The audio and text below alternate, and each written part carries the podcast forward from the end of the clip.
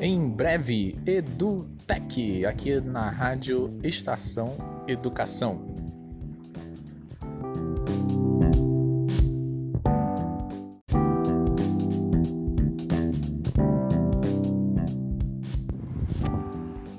Os fatores favoráveis não param por aí. A modalidade caiu no gosto das empresas, ajudando-as na capacitação de colaboradores residentes em outros estados. Por exemplo, empresas pulverizadas no Brasil e que buscam produtividade, além da redução de custos. São grandes fãs da educação à distância, especialmente na modalidade blend, como conhecida semipresencial.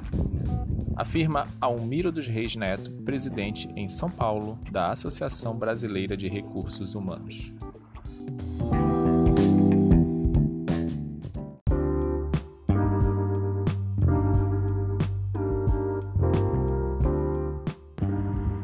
A organização interna das empresas para capacitação à distância de seus funcionários, como é o caso da General Motors, Bradesco, Claro, desmistifica o preconceito na hora de analisar um currículo com formação EAD.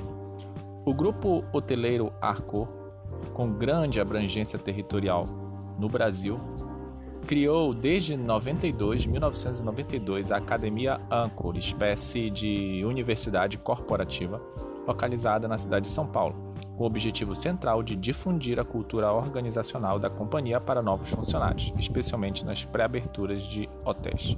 Com cursos inicialmente presenciais, a empresa sentiu a necessidade de investir no ensino à distância para atingir seus hotéis de outras cidades.